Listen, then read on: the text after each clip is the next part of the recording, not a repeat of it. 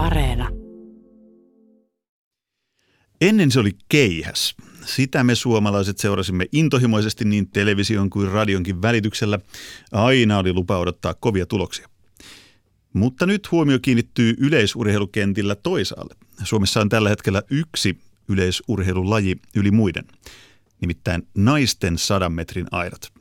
Anni-Mari Korte, Nooralotta Nesiri, Reetta Hurske ja Lotta Haralakin ovat jatkuvasti otsikoissa ja tulokset, ne puhuvat puolestaan. 13 sekunnin rajan alitus on nykyään enemmänkin sääntö kuin poikkeus. Kortteille, Nesirille ja Hurskeelle Haralakin lähestyy jo tuota rajaa lupaavasti. Vielä muutama vuosi sitten Nooralotta Nesiri kannatteli yksin koko lajia harteillaan, mutta nyt rintama on laaja ja kilpailu hämmentävän kova. Siitä puhutaan tänään urheiluhulluissa ja tervetuloa urheiluhullujen vieraaksi Nooralotta Nesiri. Kiitos. Täällä Pasilan päässä ollaan studiossa Iltasanomien erikoistoimittajan Pekka Holopaisen kanssa. Ja Nuorolotta, sä et tällä kertaa ehtinyt Helsinkiin, sillä oot Suomen Turussa, jos mitellään Paavo Nurmen kisat ja Kalevan kisat, niin ensin mua kiinnostaa tietää, että minkälaiset aitajuoksuhuumaa te tarjoilette meille tällä kertaa. No mä luulen, että nyt kelit on erittäin kohdallaan Suomen keleiksi ja kaikki kovat naiset ollaan huomen viivalla ja saadaan vielä kovia ulkomaalaisia kirittäjiä, niin mä uskon ja toivon, että olisi kesän kovin kisa huomenna. Oi oi, kovia, kovia odotuksia. Tämä Pekka mm, Holpainenkin joo. näyttää enemmän kuin innostuneelta. Olisiko tota, niin ensimmäinen kerta ohjelman historiassa, kun studiossa tai lähes studiossa on kolme porilaista samaan aikaan? Ai niin, niin, niin. niin. Ei sitä pitänyt Ketä sanoa, nyt mä vasta tajusin.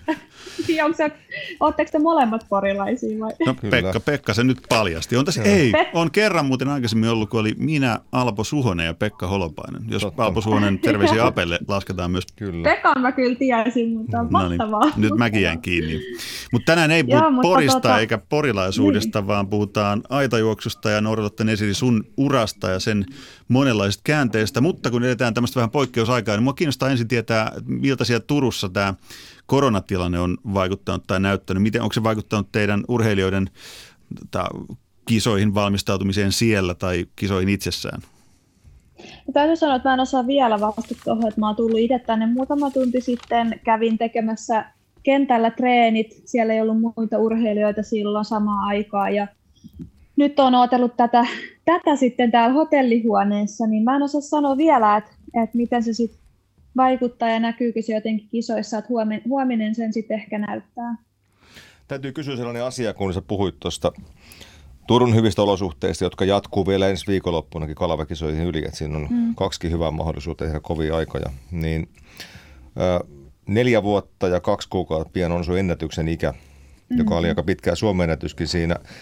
Ja kuitenkin koko ajan on sellainen fiilis, että sä oot harjoitellut terveenä, sä oot harjoitellut laadukkaasti, sä oot hyvässä kunnossa – Sä olit Dohassakin paras suomalainen sijoituksellisesti. Mikä on niin se henkinen barrikaadi siinä sen sinun ja sen nykyisen ennätyksessä välissä? Mitä, mitä ne asiat on ollut siinä?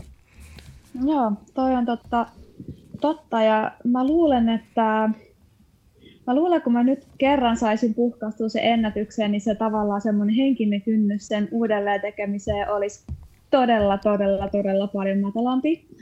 Uh, mulla on tällä hetkellä itteni kohtaa tosi isot odotukset. Mä tiedän, että kaikki on paljon paremmassa kunnossa kuin silloin, kun mä oon juossut ne ennätykset, mutta uh, se, mä, mä just oon nyt, mietin tätä, kun sanoin, että on tulossa tosi kova aitojuoksukisa ja mä sanoin myös sama ennen kuorten, että ennätykset paukkuu ja nyt mä päätin, että mä pyrin olemaan vähän maltillisempi, mä en mieti sitä ennätystä, mä yritän mennä vaan nauttimaan huomen kisasta.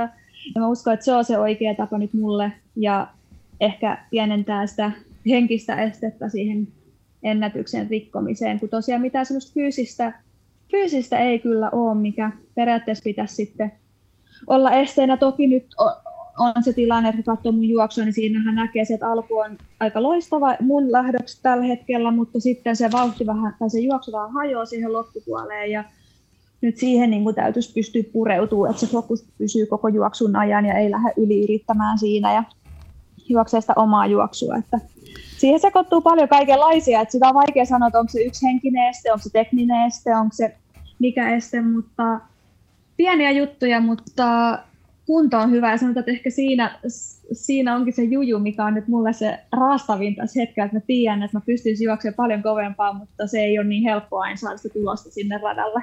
Puhutaan myöhemmin lisää tuosta aitajuoksun yksityiskohtaisuudesta ja haasteellisuudesta ja mun mielestä jopa niin kuin järisyttävästä vaikeudesta, jos tämmöinen maalikko penkkiurheilija sitä niin kuin mm. lajiin miettii. Mutta mua kiinnostaa tuo isompi kuva, mistä mä vähän alussakin alussakin jo mainitsin, eli siitä ei kovin montaa vuotta ole, kun sä Nooralotta Neseri vastasit yksin niin kuin siitä, että miten mm. pika-aidoista tulee tuloksia vai ei, ja nyt tilanne on ihan toinen, että kovia kilpasiskoja tulee oikealta ja vasemmalta, niin miltä se tuntuu, että näin nopeassa lajissa toi sun lajin, sen mm. suomalainen kärki on laajentunut ja terävöityy niin paljon?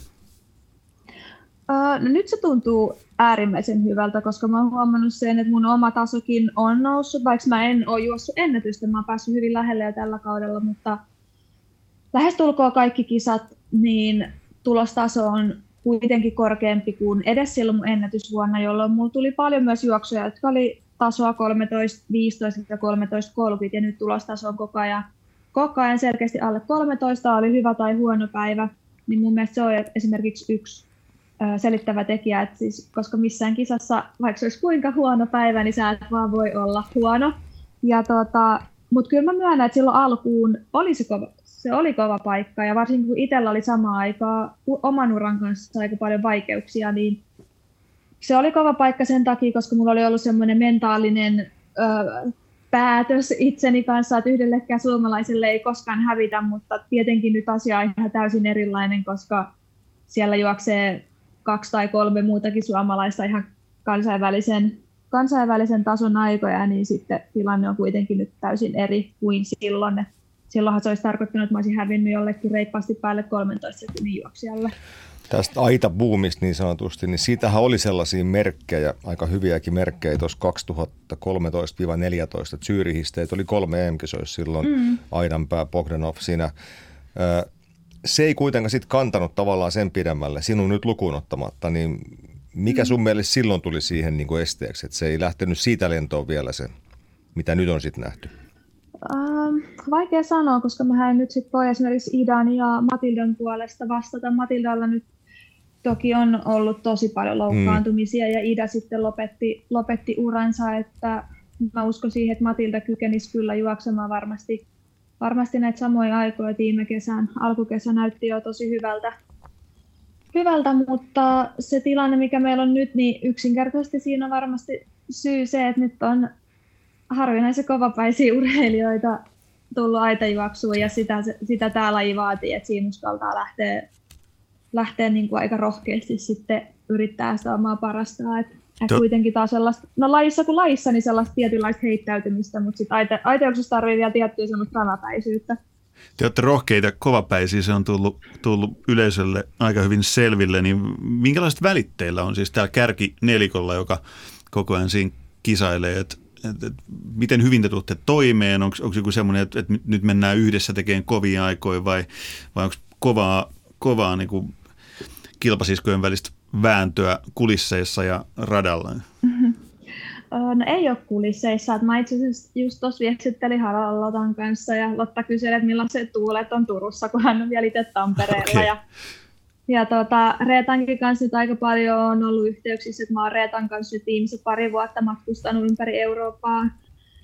Anni Marinkin kanssa tullaan hyvin juttuja toimeen, mutta nyt ei ole vielä päästy niin hyvin tutustumaan sen takia ehkä, kun Anni-Mari on asunut sit kuitenkin suurimman osan tästä ajasta ulkomailla, mutta nyt ollaan Anninkin kanssa enemmän tutustuttu ja toi Oslon reissu oli semmoinen oikeastaan ensimmäinen kerta, että oltiin sitten enemmän yhdessä, että oltiin ihan kahdestaan reissussa. Että kyllä me tullaan kaikki sillä ei ole mitään sellaista sotaa kulisseissa, mutta toki kyllä mä tiedän, että ei kukaan meistä halua radalla hävitä ja sieltä tavallaan ei olla kavereita, mutta se on mun mielestä itse asiassa tosi, äh, niin kuin tosi hyvä kilpailutilanne tällä hetkellä sen takia, koska mä koen itse henkilökohtaisesti, että tämmöinen turha riidan haastaminen, niin se söisi vaan energiaa eikä välttämättä olisi niin kuin mitenkään positiivinen vaikutus meidän tuloksiin kenellekään. Toki persoonat on erilaisia, mutta itselle se voisi olla vähän semmoinen turha energiasyöppö. Toi kuulostaa hyvät, hyvältä asetelmalta. Joo. Niin, periaatteessa tehän mm. voisitte olla lööppiä kuningattari, jos te hankkisitte muutama kunnon konflikti sinne, niin me hoidettaisiin niin, kyllä, me kyllä loput. Pekka Holopaisen, sit... Pekka Holopaisen lehtimies kyllä sauhuu täällä, että minkälaisen otsikon raha, voisin tehdä. Sitten rahat loppumaan tässä, niin sitten täytyy keksiä jotain Tätä, se on hienoa kuulla, että aiturilla on keskenänne, keskenänne hauskaa ja nyt sullakin aitominen sujuu niin kuin taas vallan mainiosti, mutta mm. kolmisen vuotta sitten sun henkilökohtainen tilanne, se oli ihan toinen. Silloin saatiin lukea vähän erilaisia otsikoita mm. sun uraan liittyen. Mitä silloin oikein tapahtui? 2017. Joo, se onkin vähän monimutkaisempi asia, että mitä kaikkea siinä sitten oikeasti tapahtuu. Mä oon itse tällä jälkeenpäin nähnyt, että itse asiassa ne ongelmat on alkanut jo hyvin, hyvin niin kuin paljon kauemmin, kunnes se sitten niin purkaantui ehkä ulos. Että muistan, että 2016 oli mun ennätysvuosi, niin mä olin ehkä vähän huonovointinen ja mä sairastelin muun muassa tosi paljon, siis, niin kuin, siis oksennustauti, mitä ei niin kuin, nyt ole ollut lainkaan sen jälkeen, eikä sitä ennen varmaan ole ollut kuin joskus lapsena, niin mä sairastin niitä tosi paljon. Okei. Okay. Ja mä luulen, että siinä oli siis äh, sellainen niin kuin siis yksinkertaisesti valmennussuhde alkoi rakoilla niin paljon, meillä oli ehkä alkoi olla niin eri näkemykset siitä, että millai, mikä on niin kuin mun ura ja ää, niin kuin mikä on niin kuin valmentajan ehkä roolikin siihen uraan ja se sekoittui ehkä vähän liikaa. Ja samaan aikaan ää, oltiin tehty se päätös, että nyt, nyt tota, otetaan urheilijas kaikki irti ja kokeillaan, että onko ne siristä maailman huipulle ja tietenkin silloin treenaamista kovennettiin tosi paljon, eli siinä oli No, mä uskallan väittää, että se oli suurempi osa, oli kyllä henkistä, mutta myös varmasti sitä, että samaan aikaan fyysinen rasitus kasvoi tosi kovaksi. Ja, ja tota, yksinkertaisesti se, siis mä sairastuin siitä. Se, se pelihan oli silloin pelattu aika äkkiä siinä vaiheessa, kun siirryttiin niin kuin hallikauden jälkeiseltä jaksolta, mentiin radalle treenaamaan niin kuin tehoilla, niin sähän silloin aika nopeasti havaitsi, että asiat ei ole kunnossa. Ja niin kuin Jouste Petteri on kertonut, että kun hän – teetti sulla tämmöisen niin stressihormonimittauksen tuolla Jyväskylässä, niin sä teit, mm. teit siinä maailmanennätyksen. Aitajuoksu sä et vielä ole tehnyt. Se oli Stressihormonitasojen maailmanennätys. Ikuinen maailmanennätys. Siis se on sinänsä niin kuin aika hurjaa, miten se niin kuin meneekin noin, että, että semmoinen henkinen, niin kuin, mä puhun niin kuin henkisestä, mutta kyse ei ollut niin kuin henkisestä paineesta, mulla olisi ollut joku tuloksentekopaine, mä rakastan sitä, että mulla on tuloksentekopaine, tavallaan se niin kuin, siinä sekoittu vähän sellaisia asioita, mitkä ei mun mielestä edes niin kuulu tähän urheiluuraan, mutta sitten ne vähän niin kuin väkisin, väkisin sit oli siinä mukana ja tavallaan liittyi hyvin pitkälti niin siihen mun ja valmentajan silloiseen, silloiseen kommunikointiin ja, ja tota, mutta kuitenkin niin kuin hurjaa se, että miten tuommoinen henkinen puoli voikaan vaikuttaa niin rajusti fysiologiaan ja ihan siihen siis, miten hormoniarvot voi mennä ihan niin kuin, siis ihan, ihan niin kuin heittää häräpyllä, että mä en ollut kyllä niin kuin tervet päivää nähnytkään niiden veriarvojen perusteella. Mä en halua puhua tässä studioissa niin pahaa kenestäkään, mutta että puhutaan nyt hyvää Petteri Jousteesta, niin onko hänen lähtökohta kuitenkin se, että hän ei omista sitä urheilijaa, eikä sen urheilijan uraa, vaan hän ainoastaan auttaa sitä Joo. urheilijaa. Ei, no nyt niin, puhutaan siis nykyisestä valmentajasta. Joo. Joo, Petteri Jouste on tota, äärimmäisen taitava siinä, että hän, sano, hän sanoi silloin alkuja, että hän luottaa siihen, että jokainen tämän tason urheilija tekee kyllä kaikkensa uransa eteen, että hän ei tarvitse olla valvomassa sitä, että hänen lähtökohta aikuisurheilu ja kansainvälisen tason urheilijoihin on se, että sen ei, hän ei tarvitse valvoa meidän urheiluuraa ja hän kunnioittaa urheilijan yhtä uraa, jolloin se tarkoittaa, että urheilija on pääroolissa siinä, mitä tehdään. Toki valmentaa vaatii ohjelmat, mutta loppu viimein kaikki päätökset on urheilijan omissa käsissä, jolloin siitä muodostuu urheilijan oma ura. Sä teet silloin valtavat muutokset kaikki kerralla, että paitsi valmentaja vaihtui, niin kotipaikkakin vaihtui, eli jätit Porin taakse ja seura, seura vaihtui samalla ja Mie- Mieskin taisi vaihtua. Mies oli vaihtunut jo aiemmin. Ai se oli aiemmin vaihtunut. Pari, parisuhde, mä en vaan Parisuudet toimittaa kato... holopainen vauhdissa. Joo, joo. Tota, mä varmaan puhuttiin jo, että mä en ole sellainen, että mä julkaisen heti kaikki henkilökohtaiset uutiset somessa, niin se oli jo vanha juttu siihen aikaan. Mutta siis iso, isot, isot muutokset ja, ja nähtävästi ne oli se, mikä sai uran uudelleen Mut raiteilleen. Viimeisenä, viimeisenä, mutta ei vähimmän tärkein on se, että, että Noora Lotan äiti joka tarvitsee jatkuvaa hoitoa, niin hän muutti myös Jyväskylään, mikä oli, mm. olen sinulta kysynytkin, niin kuin sun psyykelle ja mielenrauhalle aivan ensarvoinen asia, että se, se oli niin kuin välttämätöntä. Sulla on myös perhe läheltä. Äärimmä, se on äärimmäisen tärkeä mulle. Että mä nyt kävin Porissa ja oltiinkohan me viimeksi Porissa sitten, mitä mä sanoisin, helmikuussa. Mm. Ja se, kun äiti asui isovanhemmilla siis aiemmin, ja tota, isovanhemmat sitten vähän väsy muutenkin siihen ja mulla oli hirveä huoli siitä, että kun ei pääse niin kuin siis näkemään omaa äitiinsä ja äiti ei kuitenkaan pysty sitten ihan niin helposti matkustamaan mun luo, niin toi oli äärimmäisen tärkeä ratkaisu mulle. Ja nyt äiti voi aika hyvin ja tässä kokeilee vähän itsenäistäkin elämää tällä hetkellä, että mm. ollaan saatu tosi paljon asioita eteen. Ja varmaan, varmaan voidaan taustaksi kertoa se, mikä ei ole mikään salaisuus, että äitisi on aikanaan mm. loukkaantunut auto-onnettomuudessa hyvin pahasti. Joo, ja... Joo siitä on ollutkin juttuja aika paljon ja näin, mutta siis tosiaan se, että muutin Jyväskylään, niin se tilanne oli sellainen, että mulla oli sellainen olo, että, että mun täytyy muuttaa kaikki. Että jos mä olisin esimerkiksi jäänyt Poriin, etsinyt Porista valmentaja, tehnyt jotain etähommaa, niin mä tiedän, että mun ura olisi varmasti ollut jo siinä. Siis ollaan, rehellisiä, ollaan myös rehellisiä, siis eihän meillä Suomessa ole tämän tason aitajuoksun valmentajia niin, että niin.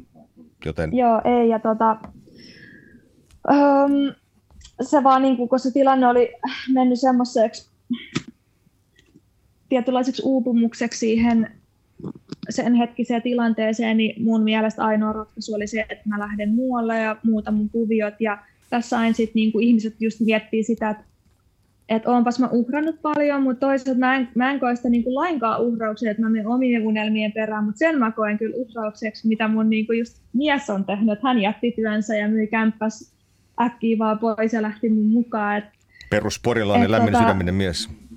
Se on kyllä just näin, että mä oon sitä nyt paljon miettinyt, kun siitäkin ollaan keskusteltu, niin mä, mä en koe, että mä oon uhrannut oikeastaan mitään muuta kuin ehkä sen, että mulla ei ole niin paljon aikaa mun läheisille, mutta mut varsinaisesti, varsinaisesti se, että mä muutin myös Jyväskylään, niin se ei ole kyllä, mä en ole kokenut sitä missään hetkessä uhraukseksi, mutta tässä mun ympärillä kyllä ihmiset, niin kuin, mä oon urani jälkeen varmasti niin kuin eniten osaan, niin kuin, tai nyt urani aikanakin, niin olen niitä kiitollinen kyllä näistä ihmisistä, jotka uhrautuu mun vuoksi. Siinä lähtee koskettavaa terveistä kaikille läheisille. Norralta Nesiri Pekka Holpani, jatketaan noin parin minuutin kuluttua keskustelua. Otetaan, otetaan uusi näkökulma tähän keskusteluun Minna Lindgreniltä, nimittäin nyt on kirjailija Lindgrenin Pakinan vuoro. Kuunnellaan, mitä, mitä Minna Lindgrenin Pakina tällä kertaa meille kertoo. Yliesteiden vaikeudet kohdaten, nopeasti ja pelottomasti päin vastuksia, se on aikamme ihanne ihminen, toisin sanoen aitajuoksija. Jos ihmisen on edettävä pisteestä A pisteeseen B mahdollisimman nopeasti, matkanteko ei muutu helpoksi, ei myöskään nopeammaksi, jos tuo matka on täynnä esteitä. Siksi olenkin usein miettinyt itsekseni, minkälaisia ovat nämä ihmiset, jotka päätyvät päätoimisesti juoksemaan lyhyitä matkoja täynnä esteitä – Siellähän on naisilla sadalla metrillä kymmenen aitaa ja jokainen aita on 83,8 senttiä korkea. Mikä ihme siinäkin on, että juuri 83,8. Tuleeko tämäkin käsittämätön ei-kymmenjärjestelmää noudattava standardi antiikin Kreikasta tai brittien vasemmanpuoleisesta liikenteestä? Vai onko joku tutkinut, että jos aita on naisilla tasan 80 senttiä korkea, se on aivan liian helppo ylitettävä, kun tarkoitus on juosta mahdollisimman hankalasti, mutta kovaa. Olen miettinyt, ovatko aitajuoksijat arkeoloissakin sellaisia, että aina on tehtävä kaikki vaikeimman kautta. Hyppäävätkö he mieluummin pöydän yli kuin kiertävät sen? Hissiä he eivät tietenkään käytä niin kuin en minäkään, mutta aiturit varmasti loikkivat portaat mennen tullen kolmen askelman yli. He kävelevät aina suoraan suorinta reittiä, olipa tiellä mitä tahansa. Betoniporsas, puiston penkki, polkupyöräteline, täynnä polkupyöriä, kasa sähköpotkulautoja, päiväkotiryhmä, sähkökaappi, väärin pysäköity BMW tai hevonen. Ei muuta kuin hupsis yli ja kulku jatkuu. Entäpä heidän henkinen tilansa? Tylsistyykö pika-aituri, jos asiat käyvät liian helpoiksi? Jos koko päivä on mennyt juuri suunnitelmien mukaan eikä eteen ole tullut ainuttakaan estettä, joka hankaloittaisi ja hidastuttaisi arkea, niin vaipuuko aituri syvään masennukseen? Tietokone jumittaa, sähkövatkaimesta irtoaa sekoittaa ja postia ei taaskaan jaeta. Asiakaspalvelussa on typerää musiikkia ja jonotus kestää 37 minuuttia. Salasana ei kelpaa ja se on vaihdettava kutimesta karkaa silmä, kaupassa ei ole tahini tahnaa, lapsi kakkaa housuun ja koira oksentaa anopin matolle. Kaikkea tällaista heidän täytyy rakastaa, koska se tekee ihmisen arjesta aitajuoksua. Hups vain, yli esteiden ja matka jatkuu. Onko kukaan kertonut heille, että on paljon helpompi juosta sata metriä ilman niitä aitoja? Näin paginoi kirjailija Minna Lindgren. Norlotta Neseri, minkälaisia ajatuksia pagina herätti? No toi henkinen puoli kyllä osui ihan nappi. Eli elämän pitää olla vaikeaa. No, pitää haasteita. Mä vähän mä kuulin siis, ja mulle esimerkiksi maailman vaikeinta se, että jos on loppupäivä ja mulle ei ole mitään. Et e- ehkä niinku sen takia mä oon opiskellut urani aikana ja tehnyt kaikenlaista ja näin, koska jotenkin itse kokee, että tarvii sellaista uh, niinku, se pitää mun semmoista vireyttä yllä, että mulla on jotain tekemistä, että mä oon huono semmoisessa oleilussa. Eli jatkuvasti pitää olla niin aitoja elämässä. Näitä just hyvit siis betoniporsaiden ja päiväkotiryhmien yli ny- nykyisen kotikaupunki no, no, Jyväskylän kaduilla.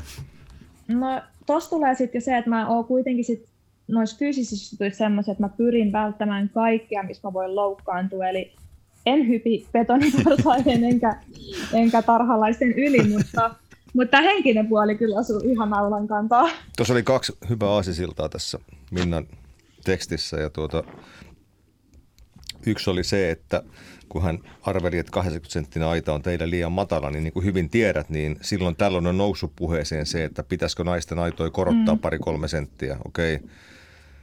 Sitten toinen asia, mikä me käytiin läpi tässä jo alkulämmittelyssä ja meillä on – lupa kysyä sinulta tätä herkkää asiaa, kun olemme sen varmistaneet. Niin... Eli Pekka Holopainen siis tiedusti tätä asiaa Kyllä. ennen kuin lähetysvalo syttyi Kyllä. palamaan. Eli otit kantaa siihen, kun Minna puhui siitä lapsesta, joka teki tarpeensa housuihin, niin tuota, mm. otit kantaa siihen, että miten hämmästyttävän harva nuori suomalainen naisurheilija tekee kesken uransa lapsen ja kerroit miettineestä tätä teemaa tosi paljon, niin kerro nyt meillekin, mit, mitä olet sitä asiasta miettinyt?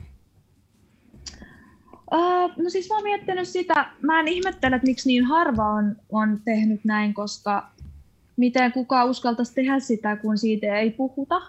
Siitä ei hirveästi oikeasti puhuta ja kuitenkin maailmalla meillä on esimerkkejä, että se on mahdollista. Ja niin kuin mä silloinkin sanoin, että mun mielestä on sääli, että naisten ura päättyy joskus jopa alle kolmekymppisenä ja syynä voi olla se, että haluaa esimerkiksi siirtyä muihin juttuihin ja perustaa perhettä ja näin. Ja mikä on ihan loogista, koska kuitenkin naisella jossain vaiheessa ikä voi tulla vastaan ja varsinkin jos haluaa isomman perheen perustaa, niin silloin se täytyy sitten ehkä aloittaa vähän aikaisemmin. Ja, ja tota, esimerkiksi itselläkin kyllä mä rakastan tätä mun työtä niin, niin paljon, että kyllä mä voisin tätä jatkaa niin pitkäksi kuin fysiologisesti on mahdollista. Ja kyllä Petteri on ainakin sanonut, että helposti yli kolmekymppisenä voi vielä kehittyä, ja niin kuin Anni-Mari Kortikin on osoittanut, että ei, ei tämä ole todellakaan mikään, mikään pelkästään nuorten alle kolmekymppisten laji, että että pystyy kehittymään myös päälle kolmekymppisenä. Ja, ja tota, tavallaan mun mielestä kuuluu semmoiseen, niin voisiko sanoa urasuunnitteluun, että meillä kerrottaisiin, niin kuin, että mitä tämmöinen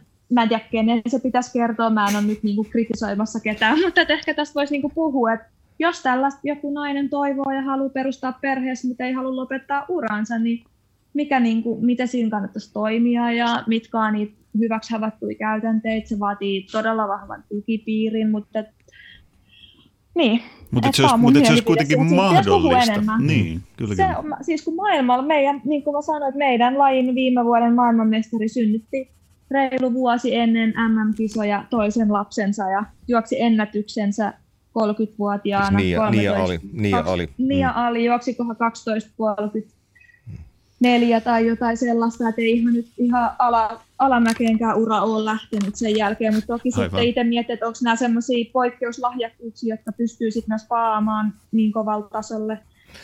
mennään että sit... niin kuin pärjää, mutta niin. Mennään siihen lepoon sitten. Sanoit, että ne on vaikeita päiviä ollut sulle ja sitten pitäisi yksi maisteritutkintokin vääntää siinä uran ohessa. niin. niin tota, tuli kuitenkin sitten se syksy ja kesä 2017, jolloin yhtäkkiä siitä levosta tuli sulle niin kuin maailman tärkein työ, koska se oli ainoa mm. keino pelastaa tuo ainoa urheiluura, mikä sulla on. Niin kuin hyvin muistat varmaan, että se, mm. se pakkolepo oli silloin edessä ja sitten mennään siitä eteenpäin vuoden verran ja sitten Berliinin EM-kilpailuissa jo harmittelet sitä, että se jäät tuhannesosa vertailussa loppukilpailun mm. ulkopuolelle. Jos ihan suoraan sanon, niin silloin 2017 niin näkymä ei aivan ollut se. Siis myönnätkö itsekin sen? Myönnän. Mä, mä itse siis, mä itkin kotona sitä, että mä tiesin, että 2081 ei ole mun viimeinen sana, mutta mä en tiennyt, että antaako mun kroppa enää periksi siihen, että mä voisin palata oikeasti hyvälle tasolle aitajuoksu. Ja sen jälkeen, kun sä oot kerran päässyt kansainväliselle tasolle, niin sä et todellakaan halua juosta mitään 13, 13, 13, 38. Niin, se ei olisi vaan, niin kuin, mm. jos se olisi niin kuin näyttänyt siltä, että nyt kolme vuotta oltaisiin juostu sellaisia aikoja, niin mä uskallan väittää, että, että mulla ei olisi enää niin kuin ehkä kiinnostus pysynyt niin hyvin yllä, kun oli jo kerran saavuttanut niin kovan tason ja sitten jos näyttäisi siltä, että harjoituksesta huolimatta ei pääsisi enää sinne. Sä oot kulkenut, kun tästä kaikesta käy ilmi varmaan, varmaan tosi helposti ja nopeasti just että kuin vaikein polun, vaikein tien sä oot nyt kulkenut ja noussut, mm. noussut takas huipulle, niin, niin sä oot tosi monen esikuva, sen on huomannut, että aiturit mm. olette, olette monien nuorten, miksei vanhempienkin, vanhempienkin lasten kaikkien esikuviin nykyään. Niin osuuko Minna Lindgren myös oikeaan siinä, kun sanot aitajuoksia, aikamme ihanne ihminen? No, no joo, mutta tavallaan mä en ehkä ainakaan itse koe, että se kuuluisi välttämättä tässä urheilussa. Että et sinänsä just mä ehkä voisi itseltäkin toivoa enemmän semmoista niin kuin, tietynlaista hetkessä elämistä. Että et tavallaan joo, siitä on ehkä muodostunut semmoinen ihanne ihminen semmoisesta tietynlaisesta elämäntavasta, mitä tuossa ehkä haettiin, mutta en mä ehkä koe, että sen niin tarvitsisi olla niin. Mä kysyin sun managerilta Jukka Virtaselta, jonka tunnen tietysti pitkältä ajalta hyvin, ja ää, sinähän olet tuo kumppanuusmarkkinoilla varsin suosittu urheilija, ja tilanteesi on siltä osin niin kuin ollut jo vuosia varsin hyvä, mikä mahdollistaa mm. ammattimaisuuden ja ehkä jotakin jääkin joskus siitä sitten talteen. Jukka sanoi, että hänen tiimistään niin sä oot tavallaan se urheilija, jota niin kuin ei tarvitse mennä hakemaan kumppaneita, vaan ne kumppanit ottaa itse yhteyttä ja tarjoaa itseään. Niin annetaan sinun nyt 15 sekuntia aikaa kehua itseäsi, niin minkä takia näin ja sponsoreita tulee ovista ja ikkunoista. Niin. No, ei, toi, toi nyt voi olla pikkasen liiottelu, että kyllähän nytkin se tilanne on ollut sillä, että mä oon jännittänyt, mitä ensi vuonna tapahtuu, mutta on niitä myös tullut paljon niitä kyselyitä ja mä oon ymmärtänyt asian niin, että monet tykästyy muuhun sen takia, että he kokee, että mä oon luonnollinen ja sillä luontaisesti positiivinen, eikä ei semmoinen päälle liimattu positiivinen ja, ja tota, niin, sit, sitten myös monet yhteistyökumppanit ovat sanoneet sitä, kun, että, että he ovat kysellyt vaikka ihmisiltä, että he aikovat aloittaa kanssa yhteistyötä, että mikä, mikä mielikuva teillä on Noorlotasta. Ja ne on sanonut, että, niinku, että he kokee, että kenelläkään ei ole mitään negatiivista sanottavaa. Ja mä koen, että se, se saattaa olla yrityksellä semmoinen aika, tai mä saatan olla semmoinen aika turvallinen kohde, että he pystyy luottaa siihen, että tavallaan, että kävi miten kävi kisoissa. Eli jos valitaan näin, niin Matti, Nykäse, Matti Nykänen, Jere Karalahti ja Norvotan Esiri, niin saattaa olla Turun. niin, no niin joo, meillä ainakin hyvin erilainen voi olla, vaikka mun mielestä kyllä heillä kaikilla, mä pidän heitä kaikki, tai siis Jereä ja Mattia tosi symppiksenä tyyppinä, mutta se, voihan se olla se, mitä se julkisuusmielikuva on, niin se on varmasti hieman erilainen. Et negatiivisia uutisia toki joskus on ollut, mutta ei nyt mitään sellaista, että mä olisin tehnyt mitään typerää itse esimerkiksi, niin mä luulen, että se on niin yrityksillä semmoinen mä niin luotettava kumppani. Mites tuossa muuten, kun nykyään teitä aitajuoksijoita hehkutetaan maasta taivaaseen ja seurataan enemmän kuin väitän ketään suomalaisia yleisurheilijoita mm. tällä hetkellä, niin mitkä ne keinot on, että millä pystyy pitämään jalat maassa, kun se hehkutus ympärillä paisuu koko ajan? No mä koen, että mun kohdalla se on se, että eikö se Pekka olit sinä, ketä teki musta sen tyttö sinä sinusta voi tulla tähti. 2009 Leppävaarassa, joo. Sä otit silloin SM Hopeeta. Kyllä, ja mä olin 16-vuotias silloin. Mm. Mä täytin 17 silloin talvella sitten, ja mä koen, että ehkä mulla on se, että mä oon tavallaan kasvanut tähän pikkuhiljaa. Mulla ei ole tullut sellaista hetkeä, että yhtäkkiä mulla olisi tullut kauhean niin kuin kauhean julkisuus sillä kerta heitolta, vaan mä koen, että mä oon niin kasvanut tähän, että se niin kuin on osa mun elämää. Mä en niin kuin osaa edes ajatella se, semmoiseen, mä en osaa ajatella tällä hetkellä elämää edes ilman sitä, ja se vaan on niin kuin osa mun työtä. Niin jännää silloin, missä Anni-Mari, Anni-Mari on tullut tähän tilanteeseen paljon niin vauhdikkaammin ja sähäkämmin mm. itse asiassa. Joo. Mielenkiintoinen Joo, pointti muuten toi... vielä, hei, yksi mitä ottaa puheeksi, niin Jukka sanoi mulle, siis manageri Jukka Virtanen, että sä nykyään niin voit itsekin tehdä niitä sponssidiilejä, ettei hän niinku niiden perää kyttää, että hän oikeastaan pitääkin mm. siitä, että on omatoiminen urheilija, joka hallitsee ja osaa nuo asiat, niin näinkö Hei, se on? Kauppatieteiden maisteri pystyy niin. heti käyttämään niin. osaamistaan siinäkin. Eli itsekin solmitit sitä osan, joo. Joo, toi asia on just näin, että, että tota, on Jukan kanssa yhteistyössä. Meillä on tota, kuitenkin sellainen roolijako, että Jukka on semmoinen manageri ja konsultti, eli menee vähän 50-50, että mä hoidan näitä tosi paljon itse, koska mä tykkään tehdä näitä asioita, mua kiinnostaa nämä asiat, mä tykkään olla itse yhteydessä mun yhteistyökumppaneihin, ja sitten Jukka hoitaa just osan, mutta sitten tässä on vielä sellainen pointti, että mua siis ihan kiinnostaisi joskus oman uran jälkeen olla – manageri sit muille urheilijoille just sen takia, että on nyt saanut kokemusta tästä ja tietää kuitenkin, että, että se ei ole oikeasti yksilöurheilijalla kauhean helppoa välttämättä myydä itseäsi tuolla sponsorimarkkinoilla ja, ja tota, monet siihen varmasti tarvitsisi apua ja mä haluaisin ehkä tulevaisuudessa sitten olla siltä osin apuna tässä urheilussa. No niin, eli siis tuossa on niin työelämän harjoitusta urheiluuran jälkeistä mm-hmm. aikaa aikaa silmällä pitäen. Tota, mennään niihin tuloksiin ja numeroihin. Kaikki suomalaiset ollaan opittu jo, että alle 13 sekunnin, niin kuin se on nyt jo normi teille, että semmoista voidaan odottaa, mutta heitäpä nyt, mitä me voidaan Paavo Nurmen kisoista ja Kalvan kisoista odottaa sekunneissa?